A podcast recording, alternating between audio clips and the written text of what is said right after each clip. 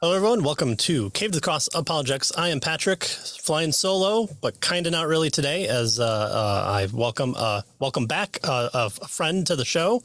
And uh, unlike all the times that I claim other people friend of the show, he is truly friend of the show.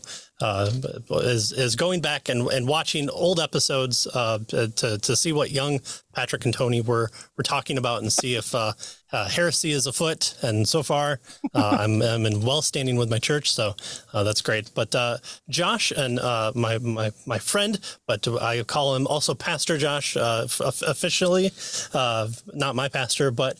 Uh, we've had him on uh, episode 150 and 151, where he's uh, him and Jeff who are part of the uh, Anarchist uh, Bible Study podcast that you should definitely check out. Uh, they talked about uh, hermeneutics and and uh, kind of the proper role of of reading your Bible uh, accurately, and especially in the context with. the family and the church. And so I wanted to bring him back on to kind of give a state of the church like you know I, I knew josh was very much uh, pro federal government and pro executive branch so he's going to be essentially uh, the, the, the president of the church, and he's going to give State of the Union. But uh, I want Josh to introduce himself because I'm not sure behind the Iron Curtain if you want uh, the the uh, Granholm to know anything about you. So I will let you kind of provide the details as as as you will, and hopefully you can hide out in the corn well. yes, my name is uh, Josh, Pastor Josh, whatever. Uh, I actually don't usually let people call me Pastor Josh, not because I don't like it, but because I like it too much. Um, uh, but but I uh, uh, I also go by Iowancap and on the Anarchist Bible Study and, and on Twitter. And uh, usually, if you if you see someone uh, from the Anarchist Bible Study commenting on the Cave to the Cross uh, apologetics episodes, that's me. Um, so I, I am a denizen of the of the comment section. Um, and uh, father of five now. Well, now six. Uh, six. My sixth child. My first daughter is due in December, and um, yeah, you know, I just you know, I'm, specifically my role uh, in the church is youth and music. Uh, so youth ministry and um, leading uh, music on Sunday mornings uh, or or at least uh, ordering around whoever is leading the music on Sunday mornings. Um, and and uh, yeah, that's that's that's what I do. That's a little bit about me. There is the gift of administration, so uh, we can stand by while other people do the the heavy lifting. That, that that's uh, that's God honoring right there. Well, uh, uh recently, Anarchist uh, Bible Study did this really great series um, that that uh, I was pretty much there for for all of it live uh, as as you can be too if uh, if you stay up to the the crack of dawn like I do. And uh, what what you guys did is that you went over the uh, 2022 State of Theology from Ligonier Ministries, and hopefully Ligonier hasn't blocked me from uh, critiquing them uh, in our in our last book too much. Uh, but uh, I'm I'm sure they pay attention to someone with uh, 300 followers, and uh, we'll we'll leave it at that. But so what Ligonier Ministry does is about every two years is they kind of take up a poll of uh, different people. It's it's very professional uh, and very well done. This is the first yep. time that I've I've I've really seen it in, in this format, but they take uh, kind of 35 different statements. Uh, then uh, what you guys did is you went over those statements. You talked about what was the kind of true biblical answer before it's uh, it's obviously revealed um, what what what the real answer is, but but you guys added your your your flair to it. And then you talked about different makeups for uh, what you thought you would see, what you thought uh, would be the breakdown between different denominations or different um, groups of people, uh, different uh, alleged Christians, different um, uh, just different uh, sects, or just the type of people that that make up what I think in common parlance is called the church. Um, and you can split hairs over that. Uh, but with all those different permutations, and and you kind of talked about, well, why was it that we saw this uh, uh, uh being good or or bad or uh, somewhere in between?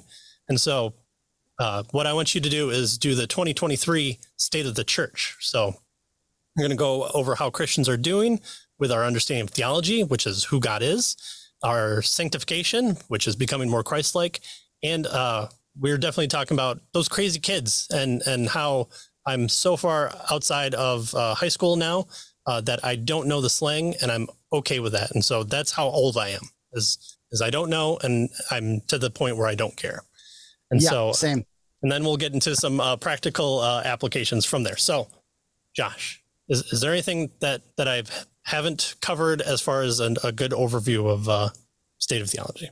Uh, no, I mean, what I mean it's to, just so like uh, we we have a playlist actually, and I've, I've sent it to Patrick. He can post it and however he wants to, um, where we did go through these things. Um, we did kind of we did go question by question, um, and and one of the things that we would do is we would look at the overall question, um, and then we would uh like the, the if you go to stateoftheology.com and the data explorer is where they show even percentages of how everyone answers the question and so we would kind of we had we we kind of fell into a a, a rhythm of what we would do is we talk about the question, uh, we answer the question, um, and then we'd read Ligonier's answer to the question, and then we would look at the breakdown of who answered it right, who answered it wrong. Um, and then yeah, they have filters that that set up where you can kind of look at specific um, demographics. Um, and we were most interested. What we found, mo- what we were most interested in was how do um, evangelical believers answer the question, and how do people who rarely or frequently attend church answer the question? Um, those were kind of our, our questions because that was kind of um, you know as as people who are big believers in the church and as people who are evangelicals um, we wanted to see how they answered because like uh, it's interesting how most christians answer but the way I kind of think about it is uh people generic Christians I'm I'm really not interested in what they have to say. I want to know what evangelicals and they define evangelical based on people who um, people who believe uh, the authority in, of scripture, I believe is how they would call it, um, the necessity of evangelism, uh, the importance of the cross, uh, and, and a couple other couple other questions that they use as kind of um, defining questions. And if they answered strongly agreed to all five of those questions, they're considered evangelical. And so we wanted to know how evangelicals answered, especially because we want to know how people who claim to take the Bible seriously, how good they are at actually reading it. Because that's the thing that I've, um, as a person who's grown up in evangelical circles, when I critique conservative Christianity, I do so as one who has a vested interest. I I care about um, evangelical Christianity. I I consider myself one. I pastored in those circles. I never want to leave. I love these people, and I but I want to know what they um what they believe about these things. Um, and then we also wanted to know how church attendance affected things because um and, and I would say one overarching thing that we noticed is that on all but a few questions, regular attendance in an evangelical church um, was almost was sometimes a stronger indicator of getting the right answer than even being an evangelical believer. So, um, so not how you identify because that's largely how you know believer you know belief is really like okay so i value these five things but what does that tell me that tells me nothing except for you value these things um, but actual attendance in an evangelical church um, was a, huge indicator of of whether or not they got they had orthodox answers um, and and correct answers. Um, right. Yeah, that and that was a a big thing that we discovered, and actually, in some ways, was kind of a uh like it kind of it, it kind of raised our spirits so we after tearing through these and, and kind of uh talking about how how terrible these answers were we get to the last um we did the last episode in our series. Uh, it's called it's 101.5 because I'm a weirdo and don't know how to number my episodes. But uh, we titled it Reasons for Optimism in Theological Education. We said there's actually a lot about this that we can feel good about. And that was one of the big ones is that if if you're attending a faithful church, faithful churches are preaching good stuff um, by and large. And and that's that's what's going to produce future pastors, future leaders, future fathers and and mothers who are going to raise their children and and so that's really if, if that's what's going on then that's that's good news as long as we can hold on to it and i think there's reasons to wonder if, if we are going to. But um, so, so you're kind of taking the gray pill. Yeah. There, there, there's a white mixed with some pepper in there to, to to even it out. Yeah, there's there's a whole thing. We'll probably come back to it. But so what you're saying is you're begging for nuance. Uh, gotcha. Gotcha. Okay. yeah. Well, and and and of course, uh, on the show we always say definitions matter, and and and that that's important to to to talk about the definition of what evangelical is because, yep. uh, you know, uh, if you let the world define it, it's uh, it's anyone who owns uh, a Bible and a half and uh, and and make uh, read it during lunchtime, and they're they're the the Christian nationalists that want to uh, subject women to forced forced impregnation. Uh, Man, but, if, uh, but I mean, as much as I may have disagree, as I have disagreements, as you might guess by the name of my podcast with Christian nationalism, I would rather everyone be a Christian nationalist than most evangelicals. To be honest, like I think at least the Christian nationalists know what they believe, and go. I think that's uh, I think that's the biggest problem. Is like you say, like definitions matter. Well, for so long, evangelicalism is defined by identifying as an evangelical. Like this is, you know, this is the, the world that we live in where you can self-identify as whatever you want. we it has really been it, uh, the Christianity has been taking that on far longer than the gender uh, ideology world has. Where been like, what what is a Christian? Well, do you call yourself a Christian? And and saying like, um, and saying that there are actual standards that defines what an evangelical is, I think is actually part of the problem. Is that um, well is that is that there there needs to be definitions to what an evangelical is. And i think that's largely why um, we see so much confusion among evangelicals is because the the basics aren't even being taught of evangelicalism. Um, and and that's a, that's another thing that we've talked about on our abs show. We have another uh, series that we call the evangelical downgrade. And then we also talked about a couple statements uh, like the the Cambridge Declaration, which is about uh, the came full the full name is the Cambridge Declaration of Confessing Evangelicals, and that goes over the five solas. And and what's crazy is I grew up in an evangelical church, and I didn't know the five solas until seminary. Uh, I grew up in a Presbyterian church. I didn't know the Westminster Shorter Catechism until seminary. I, I, I, I was. We're not taught content in evangelical churches because we're afraid of scaring people away. But it's turning out to have the opposite problem that we're actually people are just kind of sliding out the side door because we're not ever giving them a reason to stay. Mm. You know? And that, that's one of the kind of reasons why uh, I wanted to talk about this, especially. Well, you know, why is an apologetic uh, uh, show uh, cross pollinating with uh, with with something so, uh, I guess, ecclesiastical to, to to put the the spin on it? it's it's because that's that's the purpose is is it's to to grow God's church. But mm-hmm. um, when when you read uh, uh, James, when you read um, uh, uh, Colossians, there there's the theology, and and it's definitely there. But it's also a protect the sheep, protect yep, yep. the, the the healthy members, uh, put put the, the the the diseased person on the outside, but then minister to them and then try to win them back for for God's glory and, and save them from from the pits of hell that way as well. Um, mm-hmm. So uh, especially James uh, is is always clear about a uh, this faith and that faith, and there's a, a saving faith and there's a not saving faith. So uh, we're we're definitely not calling uh, him at odds with with Paul, but it's always uh, for James. It's always a comparison, and the comparison is for him is always there's true believers, and then there's people in the church, and and those seem to be uh, different entities. And so it, uh, we, we, we see this even today where we talk about divorce um, um, statistics. It's like, oh, even in the church, divorce is still 50 50. Yeah, but if, if you actually define people who uh, identify as evangelical, those numbers are drastically, mm-hmm. drastically lower. And so, not saying that it doesn't happen, and it doesn't happen for a myriad of reasons, uh, but uh, but mm. it, it's amazing what happens uh, when you define your terms properly and not just go, well, you know, uh, Christians even even Christians are, are terrible marriage partners. Uh, okay, but let, let's let's define our terms. So, yeah, I mean, yeah, yeah, that's that's definitely yeah, that's true, totally true. I mean, and it's not, and it's um, you know, I I can already hear the objection of someone like no true Scotsman, no true Scotsman.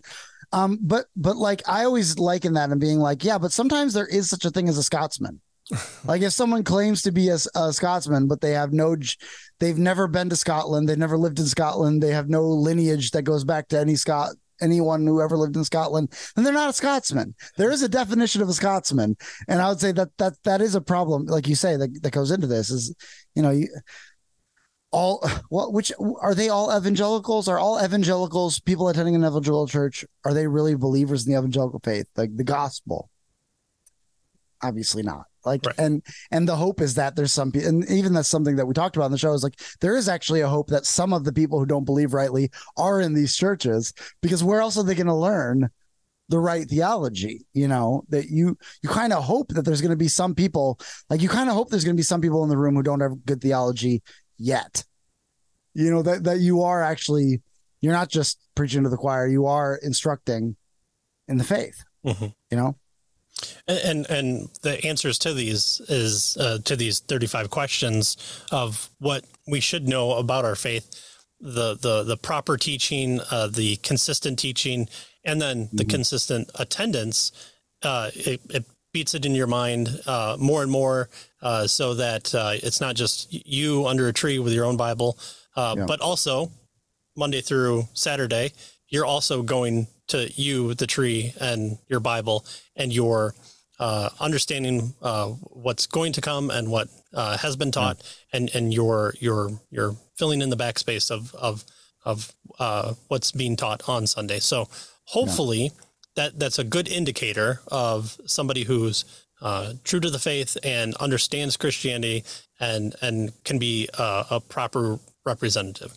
And yeah. good theology, it, uh, it's it's when, when I teach on uh, Mormonism, when I teach on Jehovah's Witnesses, uh, when I teach on Catholicism, uh, my number one message to usually it's college students is if you don't know your theology, Christian theology, then I, I, don't I don't care uh, what I'm going to teach you about, you know, uh, the the the pre-incarnate spirit life of children before uh, you know the, the the the world was made and Elohim uh, uh birthed us all.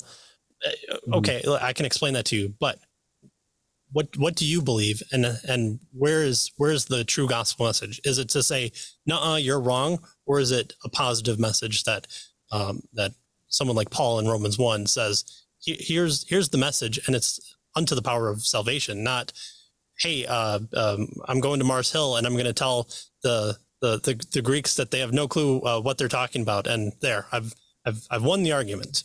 Well, no, that that's not what we are to do. We're to give the message, and I always talk about the conduit. We're the conduit between uh, God and and the the light bulb, the the person that we're hopefully turning on, and we're communicating a message. And sometimes that that message uh, through our own uh, knotting up uh, um, um, becomes a, a, little dull, or we cross wires and uh, we don't do the pr- the proper means that uh, we should. Um, but that that doesn't eliminate the, the, the power that God has in bringing all people to Himself for His mm-hmm. purposes. Mm-hmm. All right, so looking at the 2022 Statement of Theology, did you find that not baptizing babies uh, was bringing out the end of of evangelicalism, or or is there still hope? Or I guess what I should ask is, what are some things that you took away from your overview, from your look? But what were some of the surprises? What were some of the the, the things that shocked you? Well, yeah, and um, I mean, besides the the attendance uh, thing, I we one of the things that we did notice is that there is a huge problem among evangelicals and evangelical attenders of people um, affirming things that sound good about God. Like we, I know this. This is this is a maybe a weird thing to say, but like um like we all we are live in a society where accepting people is helpful is good right so when statement three says god accepts the worship of all religions including christianity judaism and islam uh, we find evangelicals answering over 50% strongly agree, or, you know, almost, almost 50% strongly agree, over 50% saying they agree. And almost only almost a third saying strongly disagree, which is the correct answer. That God doesn't accept the worship. Like, w- what is worship except for, uh, You know, like like uh, worship has to be done in spirit and truth. How can you worship if you don't have the spirit of God, and if you're not worshiping in truth, which is through Christ? and so, but that sounds like a nice thing. Like, wouldn't a nice God accept their worship? Like, okay, it's the thought that counts. Like, you know, you got a present from your your uh, your child. Who, it's like a weird little drawing and they say it means you know the, the, little scribbles means i love you dad or something like that it's the thought that counts right that's how god would feel but but that's not what the word says and, and another one like um god uh statement number four god learns and adapts to different circumstances and you find almost half of evangelicals and over half of Christ of general respondents saying, "Oh yeah, yeah, obviously," because that sounds like a, the thing that you would expect a good God to do. You know, adapt and learn right? That's what a good person does. So wouldn't that be what God does? Well, of course, he's omniscient. He knows everything. He can't learn. Uh, my dad always you, liked uh, to tell me that God has the ultimate learning disability. Um, he can't learn a single thing because he knows everything and everything that has happened, everything that will happen, everything that could happen, everything that is happening. And, um, and he doesn't adapt because he himself is, you know, maybe this is controversial, but he is the one who decrees the end from the beginning you don't adapt to what you decree. No, and, he, looks, so, he looks down the quarters of time and realizes what the hand he's dealt with, and then he he's he's a good card shark, so he he knows how to come with the cards. Yeah, and and then right. like uh, Jesus is the first and greatest being uh, created by God. Statement number six. That's not true. He's not. He got Jesus is not created. In fact, that's one of the first great heresies that had to be confronted. Arianism was the idea that Jesus was a created being. He was not. He was God from all eternity, God of God, light of light, very God of very God. Nicene Creed says, and seventy percent of evangelical believers uh, strongly agree to that statement. And so this this is a thing that I think um, I, don't I don't even know how do you start working with that? To be like um sometimes what sounds like a nice thing and maybe, maybe this is all about i think i have this big problem with evangelicalism their toxic niceness of always wanting to say things that sound nice and never wanting to ruffle any feathers never rock the boat never you know for instance not not a single one of them would ever say overturn tables and uh, whip people with a cord a whip of cords um, because that wouldn't be nice and that's not what Jesus would do. But, but like, the, I think maybe that's part of it is this, this toxic niceness that we want to affirm things that sound nice about God. Um, but, but I think that's, that's something that evangelical churches need to look at because the way we've been training pastors, um, for the for the longest time. This is something that actually, um, I, I if you don't follow me on Twitter, you should because I'm amazing on Twitter. Uh, but Sorry, I'm just kidding. Uh, but one of the things that I tweeted, uh, I there was this um, teachers union hack who was um, going into Southern Baptist fire and brimstone preacher mode over how great it was to be an educator. And everybody was like, oh, but it's not a religion, huh? It's not a religion, huh? And like, yeah, that's a good point. But I also was like, but there's an, I'm going to take a different tack on this because what this shows me is the thing that we've been saying doesn't work in churches. And we've been training pastors saying we need to have this more irenic tone, more calm, like don't thunder from the pulpit. People get turned off by that. Everyone else knows that actually that works.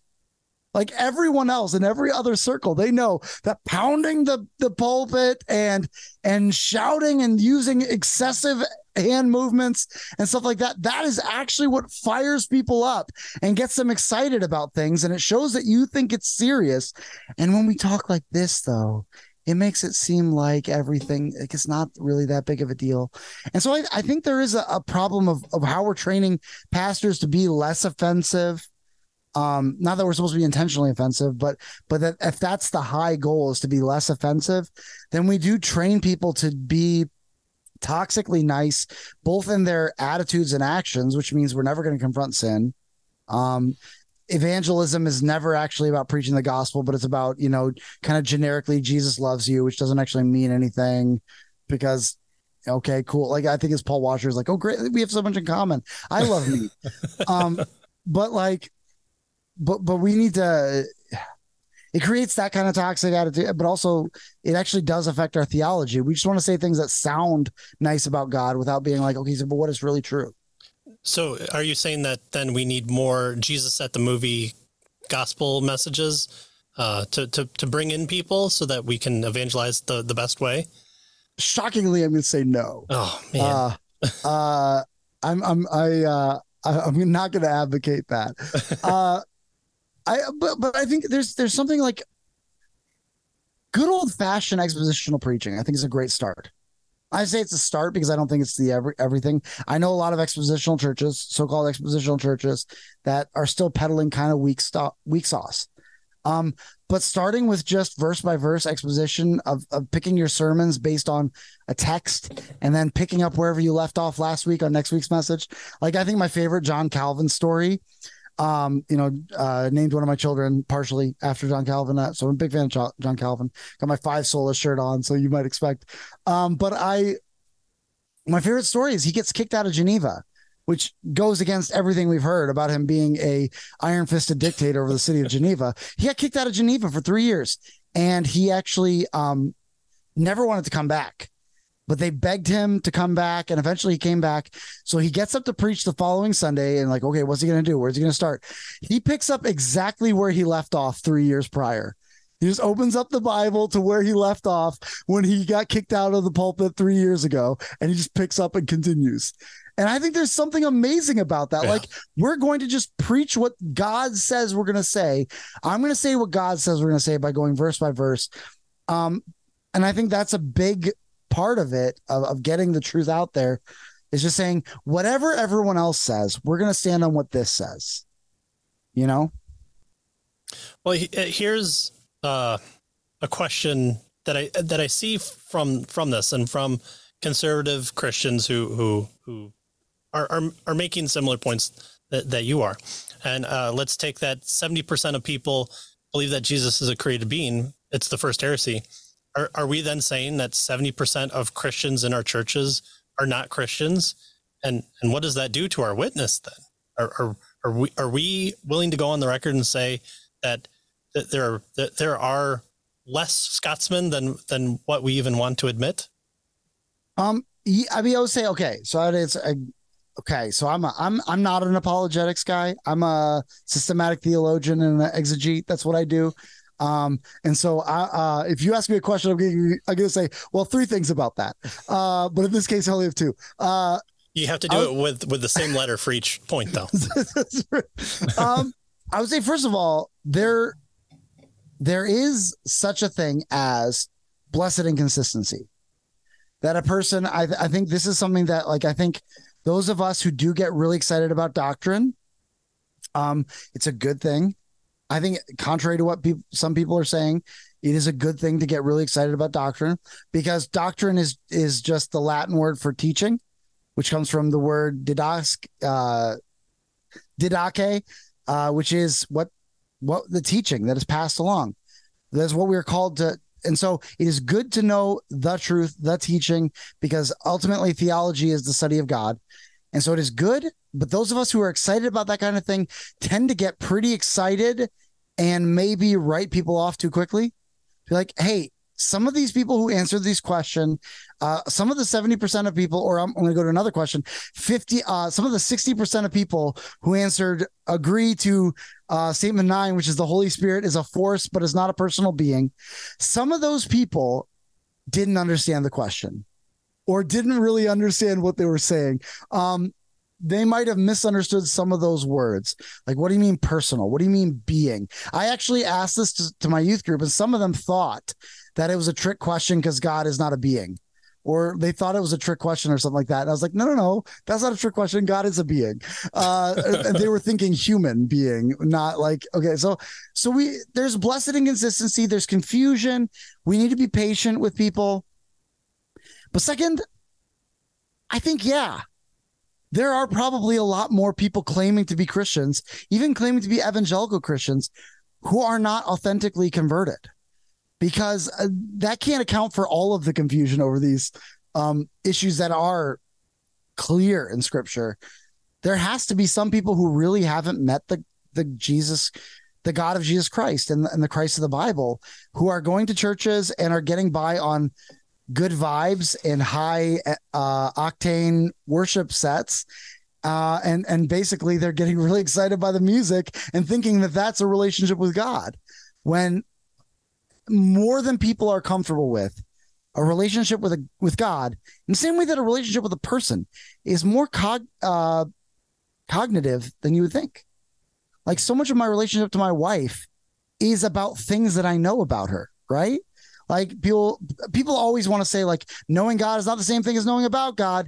Yeah, but it's not less than that. Like they're like it's more than that, and that's that's a big thing that I'll say a lot. Is yeah, but it's not less than that. If I claim that I know my wife, but I don't know that she loves ice cream, then like that's a big deal that she loves ice cream. She's huge. You know, the first time I brought her to Dairy Queen, she started jumping for joy, literally. and uh, if I if I don't know that about her, then how can I claim that I know her? If or if I don't know her favorite author is Elisabeth Elliot, or or like I don't know these things, these things that I know about her, the things, um, the specific doctrines that get her excited, or the things that get her worked up when she sees them not you know told lie like lies about certain things. Those things that work her up that's a part of my relationship with her.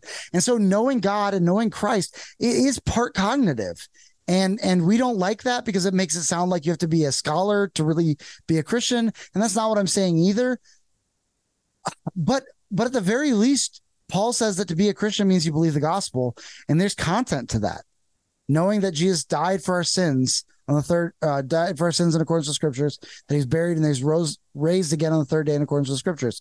What does that mean? What do you mean died on the cross for our sins? That's content. We gotta understand. What does that mean? Died on the cross. Why the cross? It's content. What does it mean according to scriptures? What scriptures is he talking about? That's content.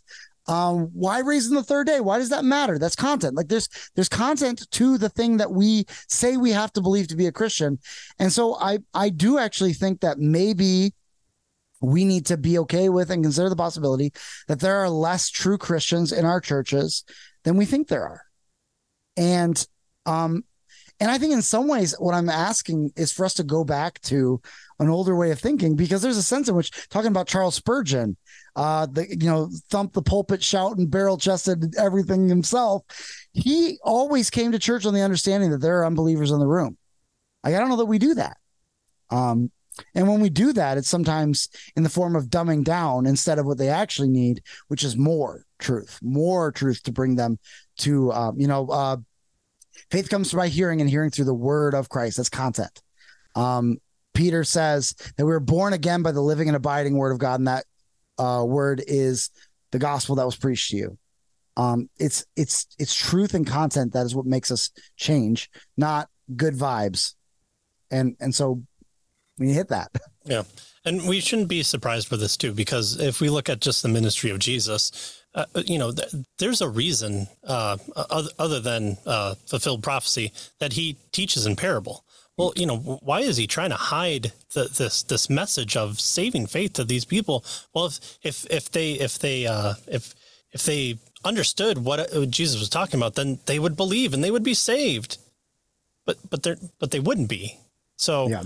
So the, here you you have Jesus. You know, he he uh, he's almost like the of Forrest Gump, where, where he stops running and he just makes the announcement of, um, "If you believe in me, you'll eat, eat my body and drink my uh, drink my blood." And people are like, "Oh, okay, I, I was with you for the healing of leprosy. All right, tax collectors. I mean, I, I I'm vehemently opposed to them, but they're on the other side of the road. But you're you're telling me to to to, to consume you as as a cannibalistic, that's too much for me. And then so many, so many of them go. It's yeah. almost like on this side of the cross where we're expositing, uh, maybe we're doing a disservice by, by revealing the truth a bit too much by going, hold on, wait, it doesn't mean a- anything. Uh, we're just doing it as a, a, rep- a, representation. It means nothing more. Where uh, obviously I believe it means a, a scotch, a scotch more, but uh, but but we we we've we've explained uh, where where Jesus, of course, was his his time and his place was for parable, and our our time was for scripture. Um, so I'm I'm not saying uh, uh, ad fontes to to to all all the way back there because of of the fulfillment that uh, Jesus had there. But I, mm-hmm. I think there should be no surprise that Strange Fire was presented back then. It was presented during Jesus' time. Uh, it was so much so he had to kick out uh, people from from our area, the Gentile area, twice, twice. and yep. uh, and th- thank goodness he did so that we can come in. Yep, I I think you know what you what you say what you're pointing out like i think that's that's a good that's an important thing that that um to preach the gospel to be a true christian you need to expect people to hate you. And i think that is a big problem for some people. I think even while they like to say that even like i'll even say like even while i'm saying it right now i know but i know that it still hurts to be rejected. I don't like it. Like I, there were people who have have left the church because of things that I did or said. And and what's what's really hard is they weren't even mistakes that I made. They were things that like I'm like uh, I don't I don't think this will ever make it back to there's a guy who left our church because I wouldn't schedule him in the band every week. And I was never going to do that. And so there was there's that's an impasse. I explained it several times to to the whole group. Um and the fact that I wasn't willing to to let this person have their their their their limelight every week meant that they weren't going to stay, and that hurt. And there's another person, there's another family that actually I we know, like you know, I, my lead pastor tried to graciously take some of the heat for it, but it was me. It was because I was teaching um, doctrines from the Bible that they didn't agree with, because it was in the Bible and I had to I have to say what's in God's word. I was teaching it to their students and they didn't want them they didn't want to be part of the church because I was teaching these these truths. And instead of having a conversation with me, they just left. Well, that's that's part of it. Like you, you, it doesn't feel good. It feels very bad. And in fact, the fact, uh, additionally, the fact that they said it to everyone but me means that when I'm talking to them out in the public, I can't, I have to act like I don't know that they left because of me. Uh, but but like this is part of being a Christian. You need to expect that. Like, and that's why I think people who are like, oh, so and so is ticking off unbelievers, therefore they must not really be a believer. That's what Jesus did. Jesus ticked off all the unbelievers so much that they they nailed him to a cross. Like, would we have kicked Jesus out of the out of the church for being not winsome enough?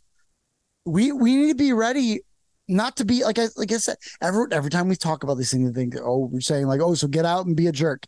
No, not intentionally offensive, but to say like the truth is offensive, and holding it with the courage and boldness of a Paul or a Peter or a James Peter after the resurrection. You know, before the resurrection, Peter was a little more wishy washy. Although I'll point out that the only reason we know that is because he told Mark to put it in his gospel. Yeah, like that's that's humility, is what that is. Um, but th- to have that kind of courage is going to tick people off. I can't I can't stand here and say that your your gay son is is okay. Like I'm not going to say that. I have to say what is true. And and that's going to tick people off and we need to be okay with that. We and and that's that's more than just thumping our chest when we're in a circle of Christians like to be like no no no no you don't understand. It's going to hurt when they call you names. And when the people who you thought were friends start talking behind your back and abandoning you, it's going to hurt. But you need to do it anyway. Um, because because that's the only way that anyone's that anyone's going to be saved. The gospel is the stench of death to those who are dying. That's what Paul says. He says it is the stench of death. When he says that we're the aroma of Christ, he says it is the stench of death. Those who are dying are going to hear the gospel, they're going to smell it, and they're going to hate it. They're going to viscerally hate it, and uh, and there's nothing we can do about that. But it's the but it's the the the aroma of life to those who are coming to life. Those who are of his flock will hear his voice and come running. And so we need to we need to not back down because that's the only way we're going to find those um, who are going to hear it. You know.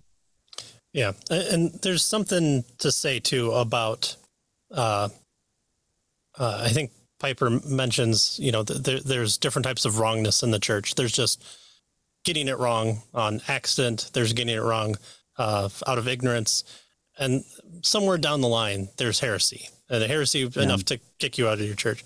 And I just think, like, okay, if if you were to ask me uh, six years ago, uh, to to define you know anything reformed, I would be like, oh, those Calvinists that, that there's no reason for them to evangelize because I heard uh, one pastor say that one time, and that formed the basis of all my understanding that I needed of mm-hmm. Calvinism. Mm-hmm. um, okay, but you know, yeah. do, do, do we kick me out of church? I I hope not. So there there's there's something to be said about core beliefs and then also uh, yeah uh, not not lesser. Uh, the, the secondary and tertiary things always make it seem like eh, you know agree to disagree. Uh, that's fine. It's like no I, I i think presbyterians are wrong i think i could make a better case for them biblically but i'm not uh, there there are there are people that i'm okay disfellowshipping mm-hmm. from and there are people not. And yep. I, I i can't do that with presbyterians I can yep. definitely do it with Mormons. yeah, yeah, yeah, absolutely, absolutely.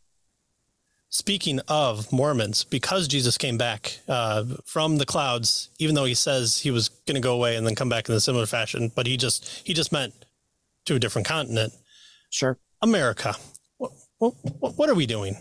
Are, are, are, are we are we the the white man's religion of Christianity now? Have, have, we have we westernized it so much that we've taken it even further west? We're we're west of west as far as the the churches, or are we just myopic in our our purview? And okay, yeah, like there's some Chinese people being tortured for their faith, but you know China's small. That, that, that, doesn't mean anything. There's can anything good come out of Beijing? No, clearly not. It's it's only America, and I know that because all of YouTube, uh, uh, Christian YouTube, tells me that uh, they're English speakers. So are we? Are, are, we still the center focus? will, will New Jerusalem rise up in Georgia, or or might I have to take a plane ticket over to to go see God?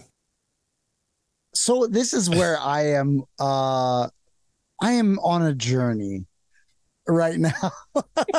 so so there's there's there's a, a um this is one of the things that even I was I would say is is you know part of the Christian life is you're always kind of growing and learning and understanding things and and I'm I would say there is a sense in which Christianity I think will continue to center around the United States for a little while. Um, what I mean by that isn't that we are going to be the strongest Christianity in the world, nor do I think that we even export the best Christianity in the world all the time. Um, but there is a sense in which I think um, uh, the United States of America will be probably when people think of the centers of Christianity, when people want to send their pastors in Africa to the best seminaries, they're going to still send them out to the United States. Um, I think for a little while, but I I do think that that is shifting. Um, but I I'll say this along the same lines of what I said about um, the understanding that there's there are unbelievers in our churches. I would say there's a sense in which that's to be expected because that is not because even because churches are doing things wrong necessarily, um, or not even because I think maybe you could probably point to mistakes that the United States church has made. There's plenty of them. But there also just seems to be a cycle that kind of goes on where just for a time God works mightily in one particular geographical area and then he kind of moves it along. You know, it's it's just a, a, a trend I've been noticing. I even have a I call it the I call it the uh the barbarians uh theory where where like and, and it's based on this I that I it was a thought that I had at one point because I was I was uh um playing in the hot tub with my kids and telling them about how they are the barbarians who sacked Rome.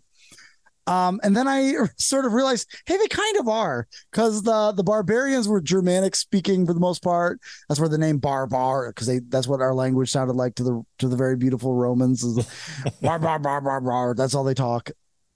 Um, but but like this weird thing happened where after Rome was sacked by the barbarians, right?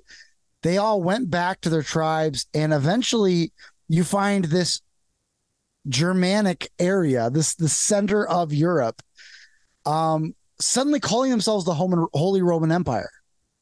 And so they started owning the Roman definition. It's like the, the barbarians who sacked Rome became the Romans.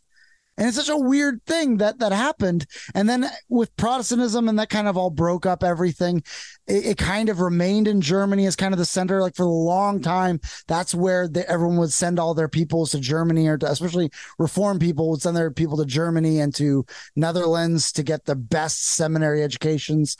Um, but then it kind of started shifting maybe toward England a little bit. Like you got the Westminster Confession, which is kind of the greatest statement, um, in my opinion, the second greatest statement on theological uh, truth ever made. Uh, the Baptists had to perfect it in 1689, but uh, it, like it, it, but but then it kind of shifted all the way over to the United States, where for a long time the center of solid doctrinal thought has been happening in the United States. Like you just look at all the best scholars in England. Now where do they go? Like the best biblical scholars, like the best faithful scholars, they tend to come to America and they tend to join Ligonier Ministries and things like that to become to to kind of take on and what are they usually teaching? They're usually teaching the European and English reformational heritage. So it's this constant uh, movement, and um, I suspect, and this is probably not only tied to what the church is doing, but also not to get too political, tied to what the United States empire is doing. Um, that we're I think we're in the late stages of the United States empire. I think we're gonna I think we're gonna see a pretty significant collapse in the next hundred to two hundred years. Um, I know that sounds like I'm, I'm hedging my bets so much, 100 to 200 years, but I, I but I, I don't, I'm not an expert. I couldn't give you a date, and even if I could, I wouldn't want to. But in the next, in the next, which is, but it's still a relatively short while in the history of the world. I think the United States empire is going to be falling apart. Whether it's going to be dramatic or gradual, I don't know. I'd rather it be gradual, but um, it could probably be dramatic. Um, it's it's going to be a collapse, and with that, I think we're going to see the center of Christianity move again. And um, best bet for me right now uh, is Africa because right now that's where conservative Christianity is flourishing. They just need to be educated. And so I think instead of bringing them all over here, we need to start sending people over there, such as what Voddie Baucham is doing um, with his um, African seminary that he started. I think we need to start sending people over there, um, not as missionaries, but as educators. I think that's that's where we are right now. Is we we need to stop sending missionaries to Africa and start sending educators to Africa to train the pastors to to to preach the word faithfully and preach sound doctrine, and then let them communicate that to their people. Let them put that in the uh, translate it not not only linguistically but culturally to how they're going to speak to their people. Um, I also am open to the possibility that we might see the collapse of the CCP, and we're and uh, I'm told that almost that over 2,000 people a day are coming to faith in China right now, like some kind of a crazy, ridiculously high number. Um, that the underground church is like flourishing right now. And that sounds a lot like what happened right before Rome became Christianized. uh, and so I and, and really what now the CC everybody's like, but CCP is an iron fisted regime. Yeah, but that's not that's the kind of thing you you expect to see when a regime thinks it's not doing well. It starts to crack down really hard. Like that's not what a confident regime does. And I think it's because they're losing their they're losing their grip and it's going to probably fall apart. And and I wouldn't be surprised if we find China rising as a shocking new center of Christianity as a result of the fact that under persecution that they have that they have is solidified their faith. You know, the the the the purification by fire has been going on in that church. And and I'm sure and if we if if the CCP collapses and we're able to get Christian educators in there I bet they would just eat it up. Because I've been told that what they'll do sometimes is like I was told a secret story actually um, pretty recently actually uh, by a guy who um, he called himself a Bible smuggler um, and he said like they would bring a he knew a guy who brought a Bible into China and immediately he handed out the Bible to one of these guys and they started ripping p- pages out and being like, okay, so I'm going to take these pages today, then we're going to trade them tomorrow. And he's like, whoa, whoa, whoa, whoa, dude, we got our, we got more Bibles. like you don't have to do that. We're going to give you more Bibles. Uh, but, but like there's, I think there, there's a hunger there that's going to, we're going to find that if, um, and, and so I, I do daily pray for either the Christianization or the collapse of the CCP. Um, I'm okay with either option. Uh, I'd rather they Christianize, but you know, we'll see. Um, and then uh, I, I bet that that might happen. I, I think there's a sense in which you you you can identify like when we talk about providence of God, we talk about there's sort of the primary and secondary means. That's what we would talk about a lot theological circles. So the the or sorry cause primary cause and secondary cause. Secondary cause and you guys you've, you've talked about this a lot with um the sure. what about evil series i think mm-hmm. is you talked a lot about that. Um secondary causes we can identify a lot of secondary causes as to why christianity is collapsing in the united states and why it's do, not doing so well. And even what how what we could do to maybe revive it. I don't think it's a lost cause by any by any means um, but it seems like for me, the to my mind, the primary cause seems to be that God is just moving. God's moving the center of his work somewhere else. Part of his plan to cover the world with the with his glory as the waters cover the sea is occasionally moving the center of Christianity. And I I wouldn't be surprised if that's what's going on right now. And I, I think I think we see that historically, at least. Um, uh, I'm I'm sure you can see it uh, beforehand. Uh, uh, before the Old Testament New Testament split. But uh, you know, I, I always make the point that it seems Rome was too perfect of a time and a place for the message of the gospel to come about. You built the roads for us. Thank you. Yeah. We're going to take that. And uh, all we need now is motivation to to leave the the center of civilization and go out. Oh, what's that? The, Entire yeah. persecution and and burning of, of of Jerusalem. Well, thank you very much. And here we go.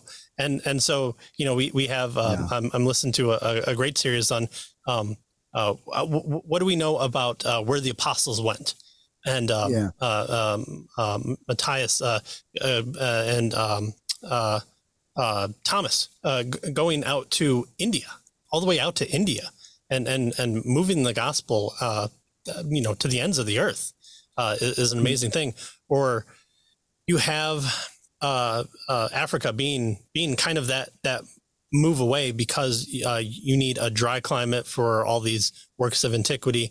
And if it wasn't for the Muslims coming in, uh, you know, we, we might be uh, um, uh, having different names for different cities, and we might we might be seeing crosses on t- the top of pyramids a little bit. But it, it, it seems then like the movement is uh, preservation of, of, of the church and and closeness to uh, being able to reform and being able to go back to the sources and and having confidence there. And then when it comes to America and the setting up of universities, um, obviously happened uh, in England as well. But you have that that um, that scholarship that that has been built, and so I, I, I think I can get behind you on what you're saying of of maybe uh, maybe the amount of people in a place like China is okay. Uh, we've got the scholarship, we've got the means, uh, we've got the history, we've got the ad fontes, we, we've we've got the gospel ultimately primacy. Now we just need a whole bunch of people to take this to the to the end of the uh, end of the world, to the penguins in in Antarctica, and to the polar bears in in the Arctic. And boy, I wonder where we would find that many people. You know, uh, Yeah, I think it's you know, it's, uh, yeah, it's a good point. Um, I, yeah, I, I, I think you're right, absolutely, and and I think even the the fact of the matter is even it, like you say, it even goes back further that this this uh this process that God had of setting the stage for things. And and it's true like he I mean this there's a pretty great stage being set in China. That's why I, I bring it up is like as much as we want to look at the negatives, like, man, it's a large geographical center. Um, you know, some people pointed out, like, I know some people of certain eschatological persuasions are like a lot of males, a lot of males being produced that, that could create a giant army. You know what else it could create? A giant army of pastors and missionaries. Uh, people who are not tied by family to stay in one location, but can go forth and tell the world about it. Like that's that's another thing that could come out of this. Like, I'm I'm just you know I'm just like spitballing all these uh, all these things because I'm like I think there is kind of a stage being set, and China's a large geographical area that could cover a lot of space, and they have a large market share because uh, okay, you want to whatever reasons you you know conservatives want to debate about what the reason that is, but if if a, a Christianized China could have a huge could have a huge effect on the world. I'm I'm not a prophet. I do not have the gift of prophecy. uh, whether I believe that continues to exist or not. Uh, Are you a son I of a prophet though? and not a son of a prophet Okay, either. right. Um, so I'm not I'm not making any predictions, and I might be wrong about this. I but I I just that's a thought that I have about that about the the the the state of theology in America and state of Christianity in America is it could be that God is moving on. Uh, to his center of of Christianity somewhere else. Um, but then again, as I said, I'm not. I'm also not. I also don't think it's inevitable. I think we we can do things to try and re and re-reach uh, the church. I think a big project um, is uh, the church planting project. I think is a big part of that. Um, if we do it right, there's a lot of really crappy ways of doing church planting that we've been doing, um, but there's there's also a sense in which the same sort of thing happens with institutions. Keeps you know the the Presbyterians uh, they they owned Princeton. The Pr- Princeton theology was a shorthand for biblical uh inerrantist theology, like the supremacy of God's word. That's what it meant uh for a long time. Um and then Princeton obviously went to the dogs and now we're not um uh you know now we're then they had to move to Westminster. Yeah. And now, you know, some maybe there's some movement away from even Westminster and there's there's maybe some a case where church planting is a great chance for reformation and revival because sometimes the institutional church just starts to you know, you know Robert uh the, uh, sorry not to get too theological uh, political um because you know how I don't like doing that but uh the you know Robert Conquest's political laws one of the things he says is like um, the ex- the explanation of a complicated bureaucracy, or the best explanation for the actions of a complicated bureaucracy, is to assume that it's been taken over by its enemies, and and that's what happens with institutional churches. That even if it's not taken over by its enemies, sometimes it just becomes as if that's the way it is. Yeah. and sometimes you just need to start new things. Well, and uh, not to get too uh, eschatological, uh, referring to I also hate that. referring to Jesus' letters to the seven churches, we we see both a positive and a negative, and obviously, no matter what persuasion you are, uh, we should read Revelation as important Yep. because it's it's book sixty six, and so Yep. we, we we we should take it seriously and not just brush it off either way.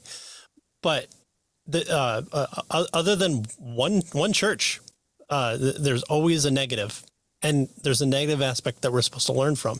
There's a negative aspect that we learn from the pharisees. But the pharisees also give us some some good in there too. And we can't always write off oh you know uh, God, I, I'm. Uh, you, you are so lucky to have me, not not an Israelite who keeps turning away and and, and needing correction from from the Assyrians. Thank you, Lord, that uh, you have not made me like this Pharisee over here, who uh, oh. Uh, Maybe, maybe I, I need to look a little bit deeper. But so may, maybe the the the the in- giving over the institutions. I mean that that's true. May, maybe the the the the break up the the um, the division of a of, of a federal institution of, of of wanting to consolidate power in in all these different forms, wanting small churches to to close down their door to give their money over to big churches.